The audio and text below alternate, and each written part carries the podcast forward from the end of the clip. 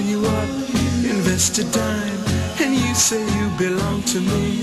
And ease my mind, imagine how the world could be so very fine, so happy together.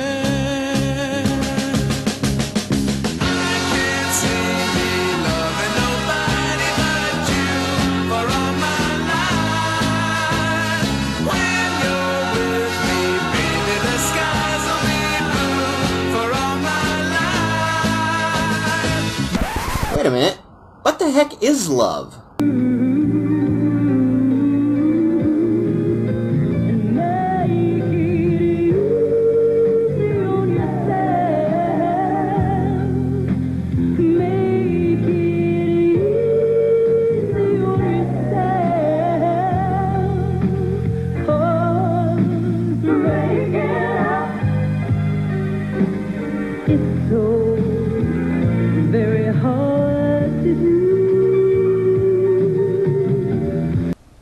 Extremely common trait in relationships that end is that they usually don't end as soon as they should. Instead, they drag the relationships out even when there is no longer any love. These sorts of relationships have constant fighting, loneliness, and anger. The relationship has ended long ago, they just don't want to admit it and move on. Until they get so angry that they both snap and either leave in extreme anger and vengeance, or violence ensues. Why do people do this, living in misery together even when the love no longer exists?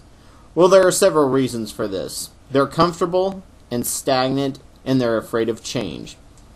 Breaking up is a huge change in a person's life, which causes a massive paradigm shift. Psychology has discovered that our memories are not video playback, but are constantly being rewritten and reinterpreted as new information is processed. Upon a breakup, all of these memories that you have had with that person will now need to be rewritten. Your brain will have to work overtime to rewrite all of your memories. Hallucinogens change the way your sensory input is perceived, and when that occurs, your brain does the exact same thing that a paradigm shift does and tries to access and rewrite your brain files. Things make less sense and concepts have no meaning, and you start attempting to fit concepts and ideas together that don't fit. These people know they will have to go through this and fear the change. Comfort, while an important mechanism for children as they need to feel safe and supported to accelerate their learning, becomes a highly addicting and stagnating drug in adulthood. They expect this emotion to be given to them all their life and will jump at anyone who will give it to them, being addicted to that person even when the relationship is abusive or horrible. This fear of the loss of comfort can keep completely incompatible people together for a long time. Comfort is only for people who have done everything in their power to improve their situations. People living together, even in a loveless relationship, do so because they get something out of it. The negative may outweigh the positive, but they still get something out of it. Over any length of time of being together, they begin to rely on each other for various needs, some that they use to rely on themselves for, and some they never knew they needed or wanted until that person came into their lives. Cutting themselves off from that person emotionally and physically would require them to have to build new mental constructs or personal connections to replace those needs, whether emotional or physical. This is scary and leaves a person feeling unstable and unsure of themselves, which is why so many people rush into another relationship immediately after getting out of a bad relationship. Oddly, not everyone feels the same needs because we're all different with different experiences and talents, so this other person you've clung to for comfort may leave you unsatisfied because you were expecting them to fill the space that your last significant other filled. Counselors tend to recommend that a person who has broken up from a long term relationship should wait at least six months before entering a new relationship. A person needs time to think and mourn, as well as build new mental constructs which will help reestablish their own self esteem and confidence. They need to learn to be content with being alone and learn to enjoy their own independence and self sufficiency.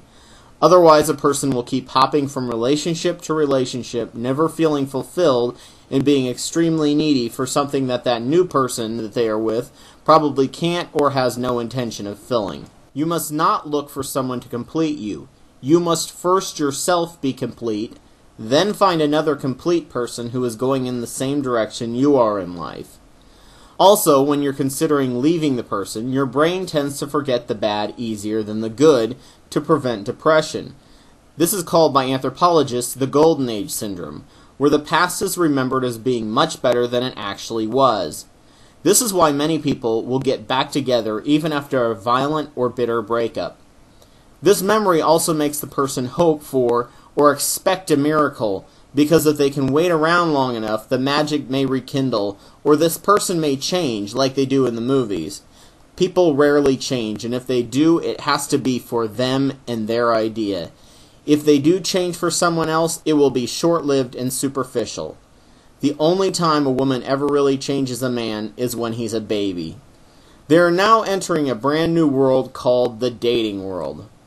They didn't have to worry about whether they could attract someone else before during their relationship, and this adds discomfort, especially if they have low self esteem. They have to remember all the little tricks and social nuances in reading a person, especially if there is someone they are interested in. Dating is difficult and involves a lot of failures before success occurs. If you go out dating desperately wanting it to turn into a relationship, you will appear clinging and needy. If you go into dating for the fun of dating and meeting a new person, you will still meet a lot of duds, but you will also make a few friends and have fun, even if those people are not what you would want for a relationship. It is interesting, but these psychological changes are what makes a loss of any friendship or relationship difficult, especially when someone dies. Getting dumped has these problems, plus other emotions including dopamine withdrawal and the pain of rejection. Sudden loss of relationships are always painful. For those of you dealing with the death of a loved one, or just a friend, or the loss of a relationship, time and the ability to ride out the hallucinogenic wave of emotion and information overload is the only way to allow yourself to heal in the long term. Don't fight the emotion, let it out, but don't let it overwhelm you. It is an emotion that must be processed on your terms, not your emotions' terms.